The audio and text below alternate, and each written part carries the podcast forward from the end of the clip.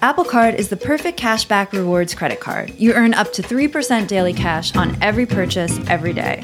Visit apple.co slash card calculator to see how much you can earn. Apple Card issued by Goldman Sachs Bank USA, Salt Lake City branch, subject to credit approval. Terms apply. Swimsuit? Check. Sunscreen? Check. Phone charger? Check. Don't forget to pack the 5 Hour Energy. It fits great in a pocket or carry on, and the alert feeling will help you arrive ready for anything. Now get 20% off when you use code 5HE Travel at 5hourenergy.com. Expires April 30th. One time use only, not valid with other discounts. Remember, visit 5hourenergy.com and use code 5HE Travel to save 20%. The following podcast contains explicit language.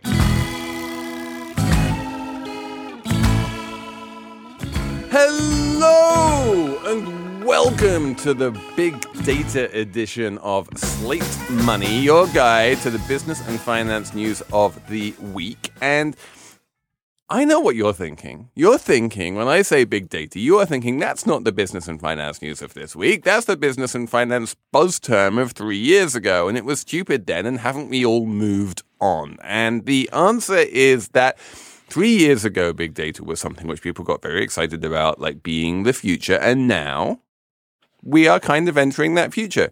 There are things which are going on in the world which are actually turning data into money. It's happening, people, and we are going to talk about it. We, being myself, Felix Salmon of Fusion, I've realized that I haven't been introducing myself. You might not know who I am. Everybody knows Felix Salmon of Fusion. Well, does everyone know Cathy O'Neil of mathbabe.org? I don't know. Hi, people. I'm Cathy. And does everyone know Jordan Weissmann of Moneybox? No, no one knows Jordan Weissmann of Moneybox. And In I just want to jump in that I was a data skeptic before before there were data skeptics. Big data was always a bullshit term. I'm sort of data agnostic. I, I'm more. I I'm don't- definitely on the on the data skeptic side. Um, but we're going to have a look at how how people are really dealing with these gnarly issues in the real world this week, and we're going to talk about Dollar Shave Club.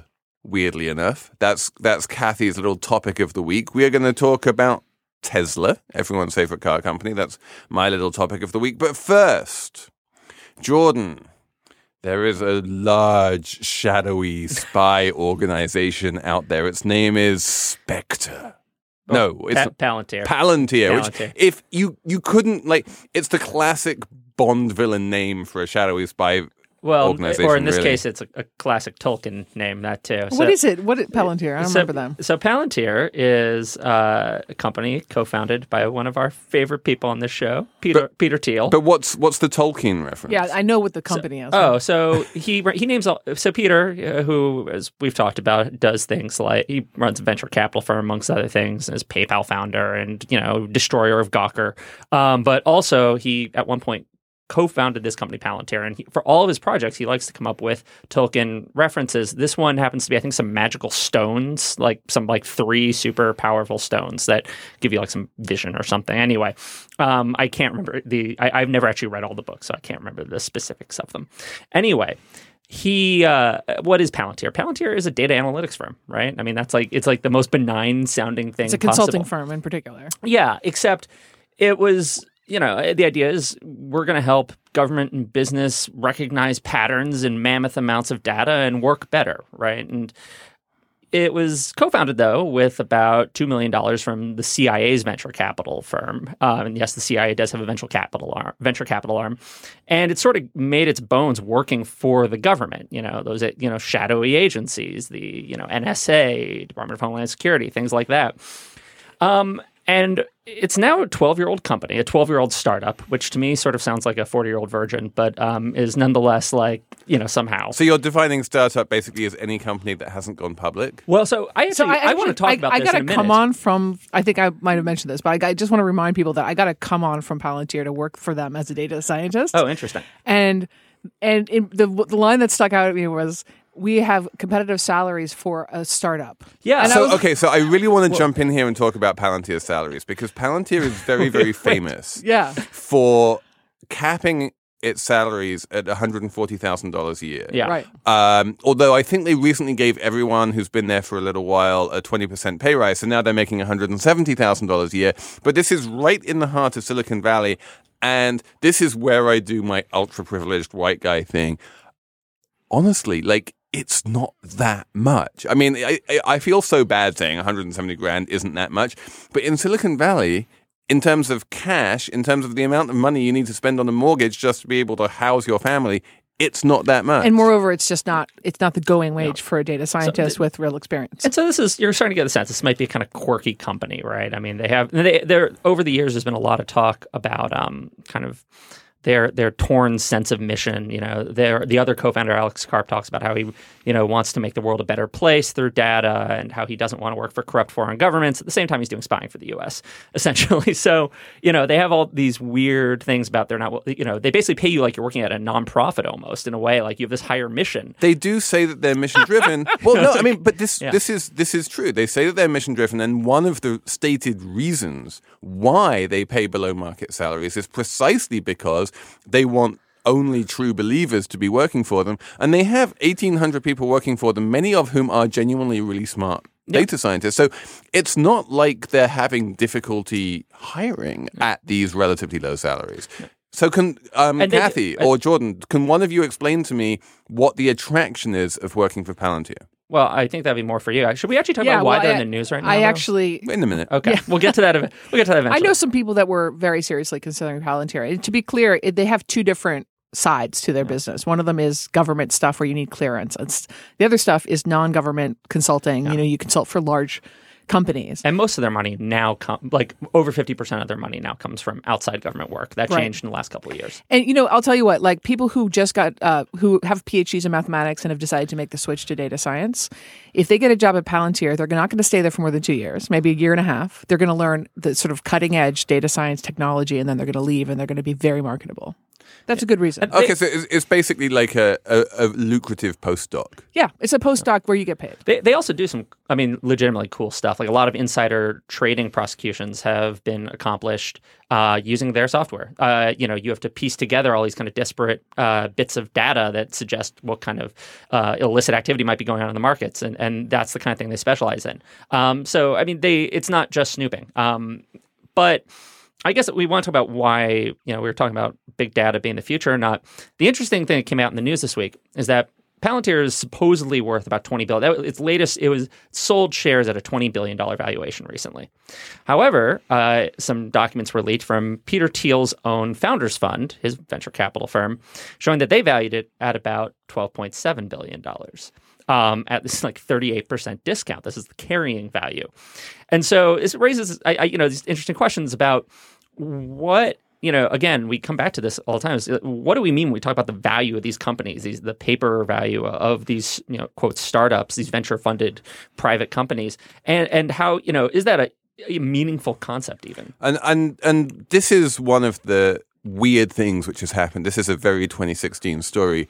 Is private valuations of private companies, not even the valuations that companies ask when they raise money, but then they sell shares to Fidelity, and then someone gets a piece of paper with Fidelity's carrying valuations or Clarion Capital carrying valuations of founders funds, and everyone's like, "Oh, this is an interesting data point." And frankly, I don't really understand why it's an interesting data point, and I've been fascinated to watch the evolution of Dan Primack, who's the kind of main journalist in the VC world, who started off um, a few months ago when he started getting these numbers going, oh my God, look at these valuations. And it was a big story. And then after a couple months of this, just kind of gave up and said, no, there's no story here at all. Individuals will value illiquid securities wherever individuals value illiquid securities, and it's really hard. It, it's kind of silly to try and extrapolate anything interesting from that at all. I, well, I I think of venture capitalism as a sort of field, as like sort of a methodology of a sort of a hodgepodge of methodologies of trying to evaluate companies, right? And they're going to do a bunch of different sort of back of the envelope calculations, and then they probably they probably do it six different ways, and they probably sort of average them to get something that they kind of believe, and then they divide by two because everyone else, or, or multiple by multiply by two, depending on whether it's a boom or a bust era. Like in other words, it's fe- very crude. and my my feeling about Founders Fund is that if they have a bunch of Palantir shares in a fund which is doing really well right now, Yeah. they have an incentive to kind of understate the performance of Palantir so that if they ever need a little bit of extra performance boost in a couple of years time they can just write up their Palantir shares and hey look we just made even more money in the past year So here's, you know, one way I could actually see this having some real world implications, maybe, uh, which is that, again, as you said, Palantir doesn't pay its workers very much by Silicon Valley standards, but they do give them pretty decent stock options, apparently, um, or, you know, equity, whatever. Um, the question is if suddenly you're working at Palantir and you see that Peter Thiel's own fund thinks your company is not worth the $20 billion you've been told, uh, does that make you panic? Does that no, make it doesn't because Okay. Palantir has actually been li- has actually been providing liquidity Okay. to current and former employees, um, along with a bunch of like interesting um, sort of gag orders. Like they're like, we will cash you out so long as you promise never to say anything about Palantir ever. Uh, you know, um, it's kind of weird, but they have been providing liquidity to employees at the official valuation, not at Peter Thiel's private valuation. Okay, and that's but that's hap- that happens like intermittently, right? It's Yeah. not- okay, but I guess enough. But, to- mean, but, on the but margin, it this- certainly isn't happening at whatever Peter Thiel Yeah. invents his private valuation to be. I would just say that on the margin, I think Jordan has a good point. Like if you're wondering, like, sh- is it time for me to get a real job? Um, you know, where I actually do believe in the mission, then this might not. And you you might just say, I'll take that liquidity, you know, and I'll just I'll get out of here because You don't it's think- not looking it's not looking like things are going up from here anytime soon. Well, isn't that actually the opposite? Like the lower the valuation today, the more upside you have. well, the lower the lower the official valuation is, but if the official valuation is way above what everyone's private valuations are at these firms, then that might that might give you a sense that you know things are as good as they're gonna. This is as good as it's gonna get.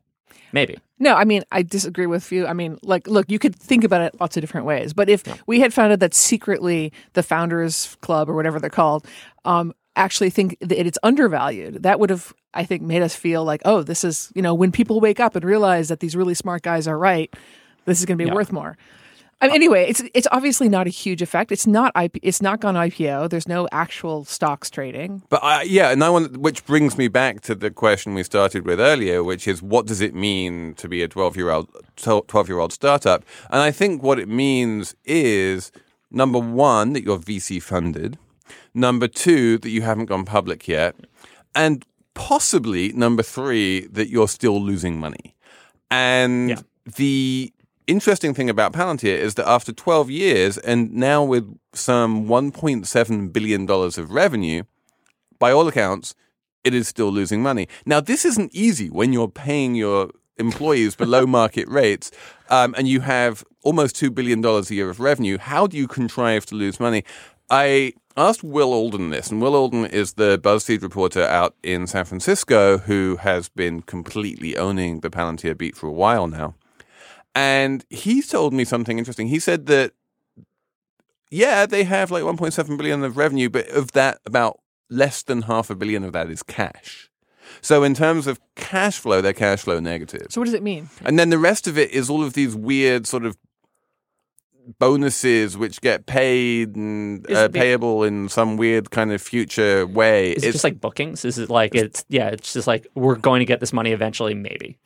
we or haven't if, collected if it we yet. like your product, then we'll Yeah. retroactively give you a it's bonus. it's all very odd and, and Palantir like is notoriously secretive about everything. Well, so also no one they- really they've- knows how it works. They have some pretty unhappy clients too. you yeah, know. some of they've lost a few recently. There are like all these Coca-Cola wonderful and- stories in one of Will's earlier pieces about, you know, Coca Cola and various other clients just sort of complaining about these millennials at, um, at, at, at Palantir and the and the Palantir millennials going, oh, they're so old, they don't get us. It's all it's all their fault. If the client's un- unhappy, that's because the client is crap. I think Well, that actually, the phrase was low vision. I actually think that it, it you know it brings it back to the the income thing, right? If you're only paying people sort of below market rate, then you're going to get young people who are like, I'm going to get my feet wet in this, and then I'm going to move on. You're not going to get the the people that can talk to managers at Coca Cola. Yeah, I think that's a, that's a superb point. Like you're going to get if you if you pay below market for young talent that's going to drink the Kool Aid, you're going to get people young talent who drinks the Kool Aid, and not someone who could sit down in a boardroom. Apple Card is the perfect cashback rewards credit card. You earn up to 3% daily cash on every purchase every day. That's 3% on your favorite products at Apple, 2% on all other Apple Card with Apple Pay purchases, and 1% on anything you buy with your titanium Apple Card or virtual card number. Visit apple.co slash card calculator to see how much you can earn. Apple Card issued by Goldman Sachs Bank USA, Salt Lake City branch. Subject to credit approval. Terms apply. So, Cathy, Yeah. tell me about another startup, I'm as so in a VC, today. a VC funded company which never made any money and it just got bought for a billion dollars. I really feel like the lucky person on, on of our trio today because I got to spend what, quite a bit of time reading and delighting in this ridiculous company called Dollar Shave, Dollar Shave which Club. just got the Dollar Shave Club, sorry, which just got bought for a billion dollars by Unilever, which is the third biggest consumer packaged goods um, uh, company in the world. Just and, and just as a, as a side note here, it took me a while to understand that it- there's there's certain words which are different in English and in American. You know, we say aluminium and you say aluminum. Um, in America, there's this thing called CPG, yeah, which is stands for consumer packaged Yep. goods. In England, you know what it's called? no, what? It's called FMCG. That's too much, What's too many letters. FMCG? FMCG is fast moving consumer goods. Okay, Why is it? So now you know. So this is either CPG or it's FMCG, and I'm saying this because Unilever is a British company. yes, it is. It's British and Dutch. Yeah. um, and it's it's old. It, I mean, oldish compared to everything else that we've been talking about. It's from 1930. It's huge. It has like hundred countries have subsi- subsidiaries of this co- company. It's absolutely dominant It smells in like soap. margarine. Yeah, Country Crock is one like of their brands. right? huge margarine producer, maybe the, like the biggest. Um, it's competing with like Procter and Gamble and Nestle. Those are the two bigger ones.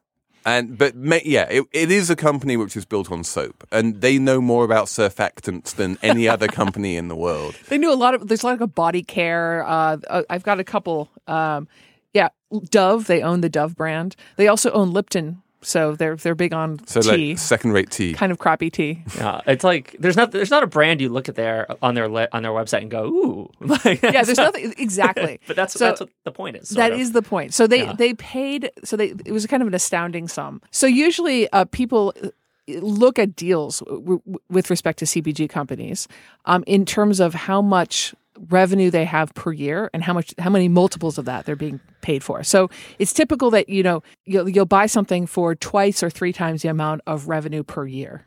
But with with this company, Dollar Shave, it's a billion dollars.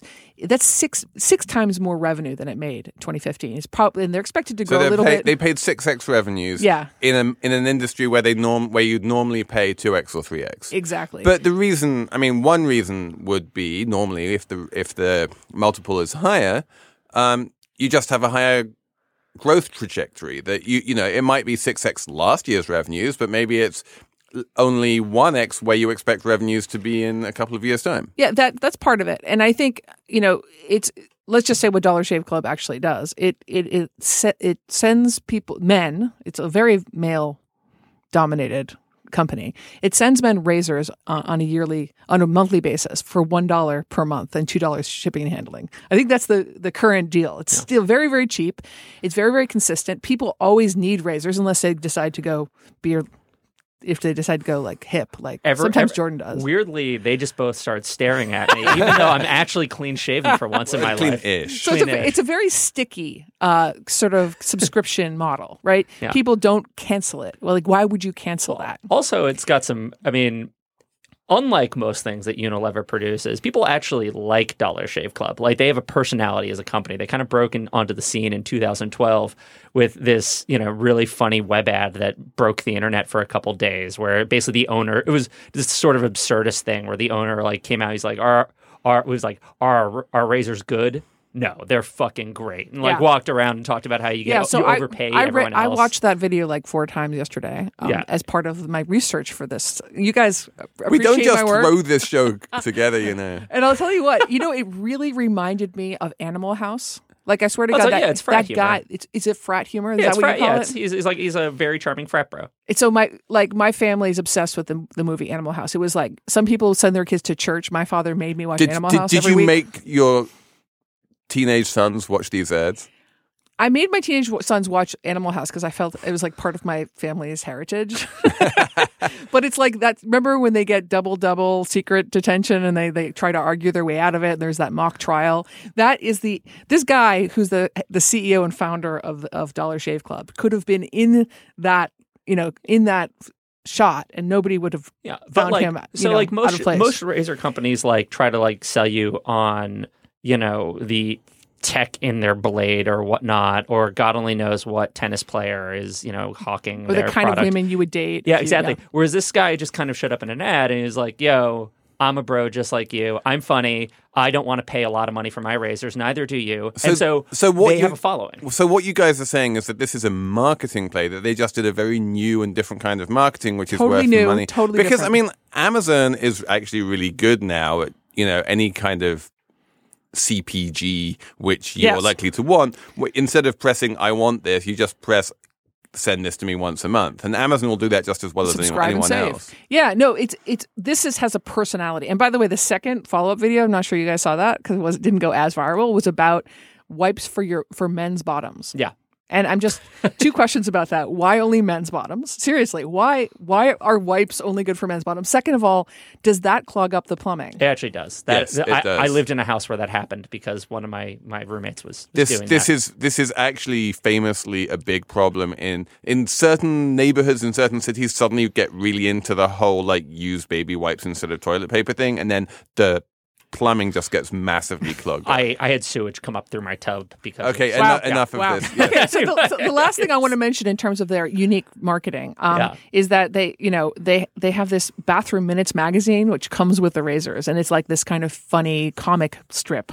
So anyway, the point is, Yeah, when, when are we getting onto the big data? sorry, wait. sorry. The point is is- that what are they really buying? What is Unilever really buying? Unilever, who owns margarine, they're really buying this email list. The people who like were were taken with a social media campaign and bought into it, and they're young and they have extra money um, because I, I mean, presumably, and you know, and so Unilever is trying to get jump into the big data social marketing business. Okay, direct so to I, consumers. can you? Ex- I mean, uh, the first thing I want to say here is that an email list is not big data. But the second thing I want to say is this was a very interesting and smart um, move by Dollar Shave Club. Now, everyone knows that the standard model of selling ra- selling razor blades is you basically give the handle away for free and then you charge a fortune for the replacement blades, right? Yeah. And Dollar Shave Club has just like moved that entire thing up a level in that they're basically giving their razors away for free and then they're making money on a whole bunch of other things that aren't um razors that they sell to the people who get the razors. like cr- like cream to put on your face before you shave, that kind of thing. Or it doesn't even need to be shave related. It could be, you know, shorts to wear in the summer. It could be anything. But the point is, they have this voice. They have an audience which trusts them and likes them. They have this ability to do marketing. And so once they have this kind of captive audience, they then use that captive. You know, the, the existence of this captive audience to sell that captive audience a whole bunch of other stuff that isn't razors, and that's where the profit margins are. Absolutely. But I would push back a little bit. 3.2 million members. By the way, they're not cons- considered subscribers, they're considered members of this club. That is big data. Big data is anything that doesn't fit into an Excel spreadsheet. I mean, it's it's a lot of people, and they but, they're but only it- at the but beginning. I feel like I feel like when we talk about big data, we talk about what Jordan was talking about in terms of Palantir, which is there is this enormous amount of data and I don't know what to do with it, which is kind of different from I just have an email list with 3.2 million names. Well, of course, they're not. They're not going to stop there. They're not going to just like spam that email list. What they're really going to do is create um, sort of attributes for the, the these members. Which of these members? When do they sign on? What else have they bought, bought from us, et cetera? They're going to create profiles. That and that is actually that's the thing which I noticed after I bought a pair of Warby Parker glasses once is that the marketing messages I would get from Warby Parker were so unbelievably personalized. It wasn't like we're just going to send every single person on our list the same email and see how it performs, or maybe A/B test and see which one does better. Like they would personalize everything, and if you have the ability to do that, then that is where you start getting into big data. And that's why they paid a billion dollars. Judy was boring. Hello. Then Judy discovered ChumbaCasino.com. It's my little escape. Now Judy's the life of the party. Oh, baby, Mama's bringing home the bacon. Whoa, take it easy, Judy. The Chumba life is for everybody. So go to ChumbaCasino.com and play over 100 casino-style games. Join today and play for free for your chance to redeem some serious prizes. ChumbaCasino.com. No purchase necessary. Void where prohibited by law. 18 plus terms and conditions apply. See website for details. So I want to end this little trio of big data anecdotes by talking about Elon Musk, who's along with Peter uh, Can I just say something? I'm sorry, but I don't know why, but I had a dream last night that Peter Thiel and Elon Musk were making out on the stage of the RNC. and I woke up and I was like, no, that didn't really happen. were, were were they there with Reid Hoffman and and Max Levchin and all the Yeah. other PayPal mafia types? yeah. yeah. I'm trying to pick my jaw up off the floor right now. in case wonder, in case listeners are wondering why I went silent for a little there. So so the so the point is that Elon and Pay, Elon and Peter go way back. They Yeah, they they founded this company together. They both are complete nerds. Um, And slightly insane. Peter then went off and did his kind of investor thing. Elon went off and started just founding companies and wanting to change the world and created this company called Solar City because he's really into sustainable energy and also created this company called Tesla, which was all about cars. And 10 years ago, in 2006, he wrote a blog post when Tesla was a really, really young company, basically saying, and then title of the blog post was Tesla's secret master plan. Yeah. and it's kind of awesome, and that's a kind of awesomely Elon thing to do.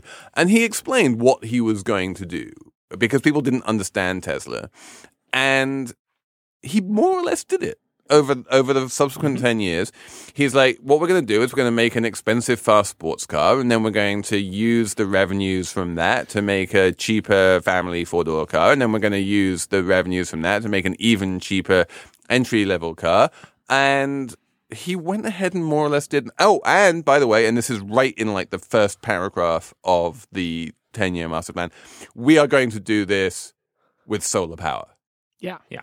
and he kind of did all of that except for the solar power bit and then a, a month or two ago he announced that tesla was going to buy solar city which is his other company the solar power company and everyone said what is this you never told us about this and he's like i told you about this 10 years ago Which is actually kind of the equivalent of not telling anyone about it. Like if you think about it, it's like, yeah, there was a blog post ten years ago and no one knew who the hell I was. Like it's, it's all in the fine print. in any case he has now come out with his second secret master plan he's like master plan part deux Part uh, yeah. and um, and so now we get to know what he sees Tesla doing in the next ten years. And the solar power thing he explains by basically saying that you know there's this important Tesla product which people haven't been paying a lot of attention to called the power wall which is a battery inside your house. Um, the thing about power walls is you need to recharge them and the obvious way to recharge them is to put solar panels on your roof. So that those two tastes do kind of taste reasonably good together. Um, Tesla is a battery company. You know, it makes batteries on wheels connected to computers. And so all of these things do kind of fit together.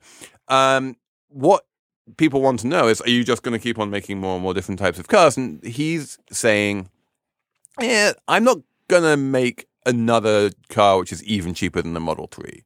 Which is the new one And coming how, out. how in cheap is the Model 3? 35,000. 35. I mean, but like, it's still an expensive car by most American standards, but it's for a, a you know, a pure electric that's pr- or for a, a nice pure electric that's that's pretty cheap. Um, but we're going to get on to the reason why he thinks that that's dirt cheap in a minute. Right. Um, he's saying that the next thing he wants to do is make a truck. Interestingly, a big like semi, And a futuristic bus. and also. and then after that, he's going to make a futuristic bus, and though and that more or less covers the um, oh, and a pickup of some description. basically all major forms of transportation that get used in the U.S. But that's it. Like he's going to do the semi, he's going to do the bus, he's going to do the pickup truck, and then he's basically he's like that's that's going to be the range. I'm not going to keep on making you know a billion different models.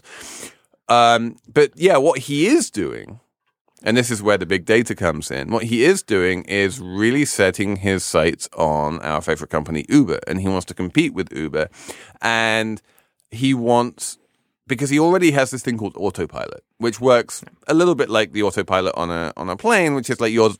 You have to be there as a pilot in control, but you can press a button and the car kind of drives itself, and it's kind of like uncanny and Are we weird. going to talk about that? Oh, yeah. And and we are. autopilot autopilot is based on millions and millions of miles of driving data that Tesla cars have, and Elon Musk credibly says that it is already significantly safer than like human beings driving. I just I'm just going to jump in there because we don't have that evidence. You know, as far as I understood it, um, human beings die about once every 100, 100 million miles of driving. And the Tesla death, which happened a couple of weeks ago when the Tesla computer didn't dis, didn't see a white truck um, in, when it was looking into the sun, turning onto the road, that was after 110 million miles for Teslas. I'm getting the my units wrong, but the point is that it was just very a very little bit more Right. than the typical thing for humans. But if you if But it's, just it- one data point. It's point, one data point. So, like, yeah, exactly. So, so we, you can't extrapolate anything from You that one data point. Um, He's that claiming when, you when, can. when- no, he's not. Yeah, he's No, he's not. He is not taking that one data point and extrapolating from that one data point. What he's saying, what he was saying before there was a death, and what was saying after there was a he's saying deaths are random. You can't predict deaths. They're going to happen in some kind of stochastic way.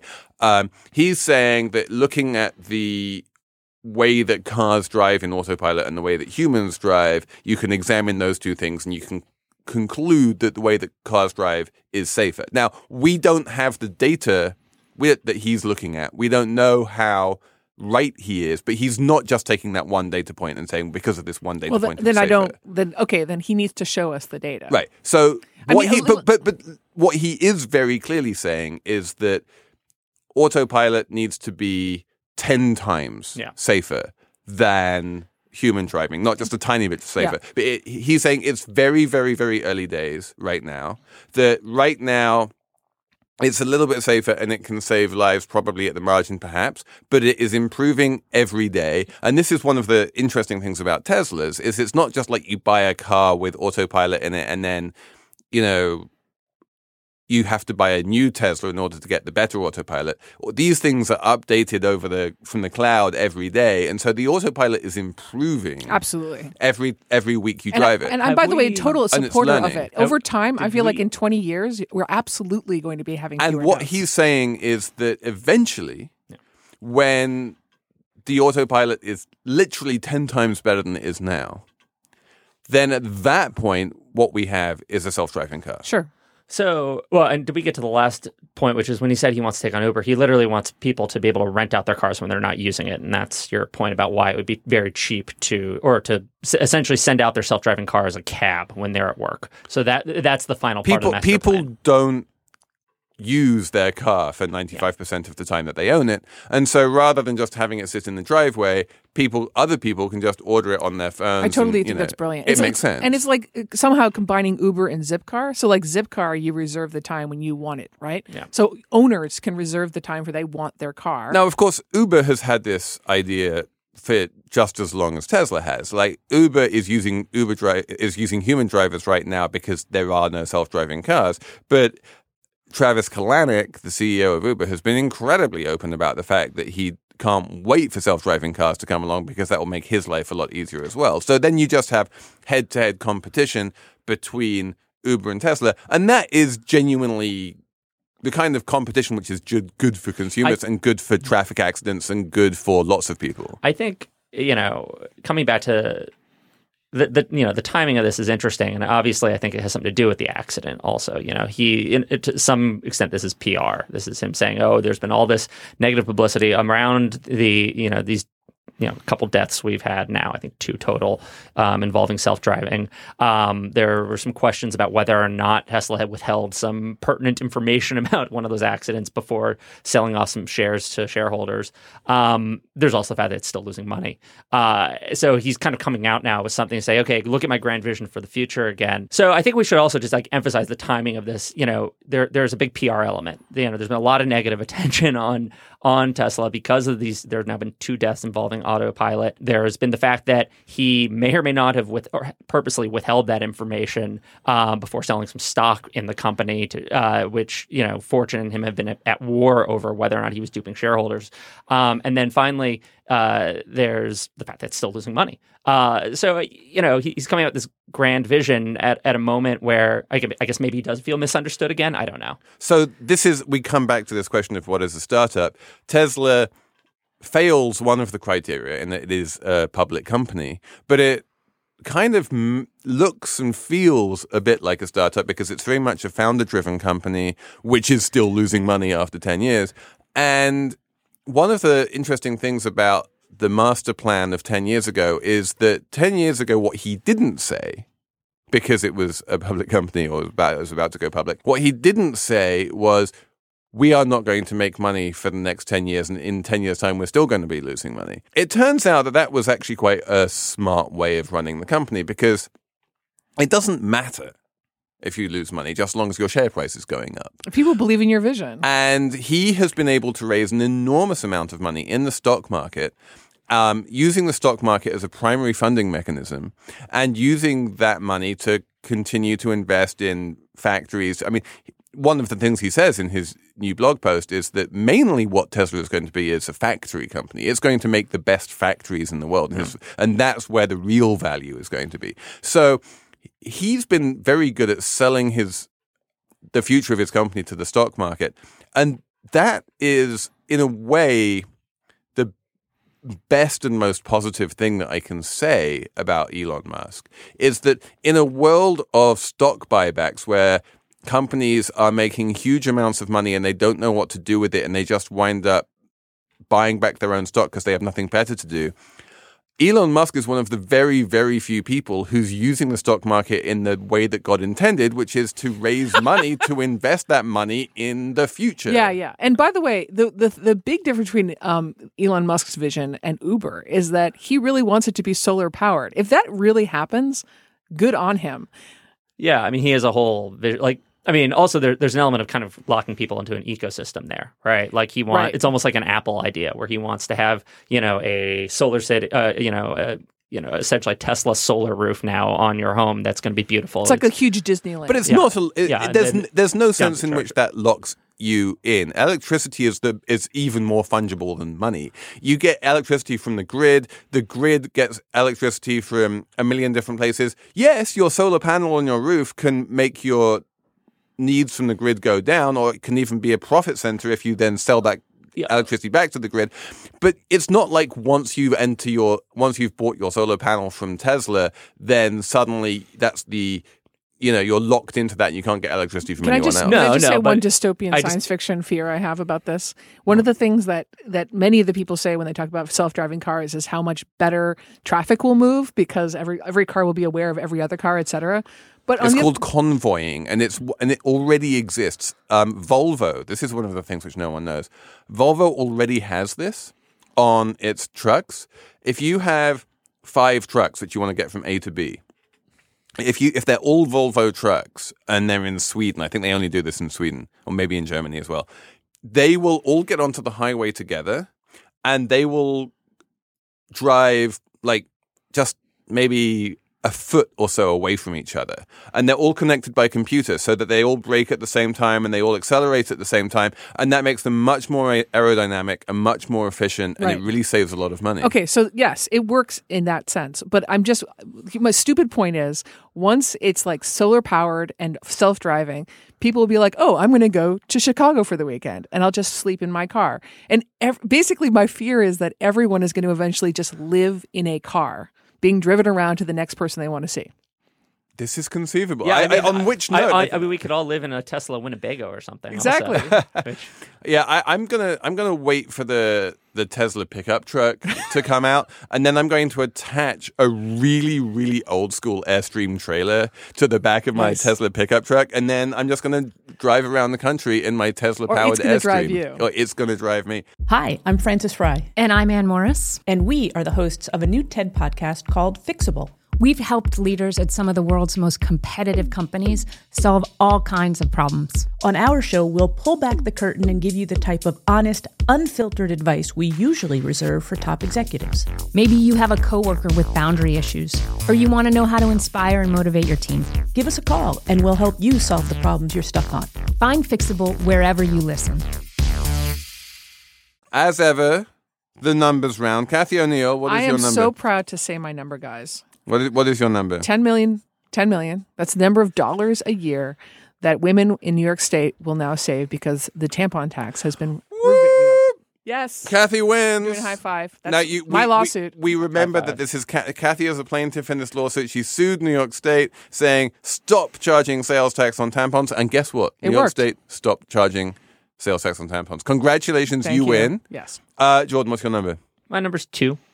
Two. There were two lawsuits filed by the Justice Department this week seeking to stop some major healthcare mergers. This is the kind of extremely boring, extremely important economic news that once in a while we like to try to highlight here at Slate Money, uh, possibly in vain. and But- sex them up a little and bit sex them up a little bit. So basically, Aetna wanted to buy Humana, and Anthem wanted to buy Cigna. You may one of these companies may provide your healthcare. They're four of the five biggest uh, insurers in the country, um, and you know you can talk about the economics of healthcare and all this here, but really, what I, I think is just interesting to reflect on is this growing sense among Democrats and kind of progressives that antitrust is really going to be a key thing going forward. And I think you're just going to see in if there is a Democratic administration and at the tail end of the Obama administration, just more and more of these gigantic mergers getting held up by the Justice Department, big, being interfered with, getting scuttled.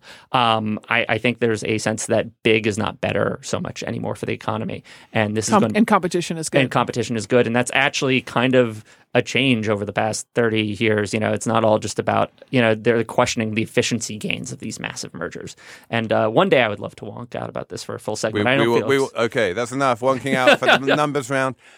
Uh, my number is thirty-two billion dollars, um, which is the amount of money that SoftBank, the mysterious Japanese company, is paying for ARM, which is an English company which designs chips for mobile phones and Internet of Things and that kind of stuff, and it is kind of a Brexit number. Like it, that SoftBank is paying in pounds, and the pounds became a little bit cheaper, and ARM's services, because they're denominated in pounds, are a little bit more affordable now, and also it's a bet on the future of phones and Internet of Things and all of this kind of stuff.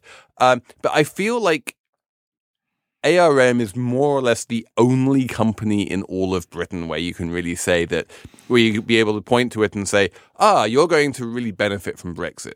I feel like it is the one, and it has now been bought by SoftBank, and that so it's over nobody and, else and that everyone else like does you know needs trade deals and stuff like that. ARM doesn't need trade deals; it just sells intellectual property. It doesn't make any chips; it just designs the chips. Um, everyone else is either selling goods or services, and and and like I think there was this little brief glimmer of hope when this deal got announced that hey, look, this means that Britain is an attractive place for investment. But I kind of think this is a very unique deal. this is the exception that proves the rule. We'll keep our eyes out. keep your eyes out listeners please if you if you hear any more of these kind of deals do send us a email our email address is as ever slate money at slate.com and that's it for us this week all it falls to me to do is to thank Veralyn Williams, the producer, the executive producers, Steve Lickteig and Andy Bowers, and to point you to all of the other Panoply co- podcasts, which you can find at itunes.com slash panoply. So we'll talk to you next week on Slate Money.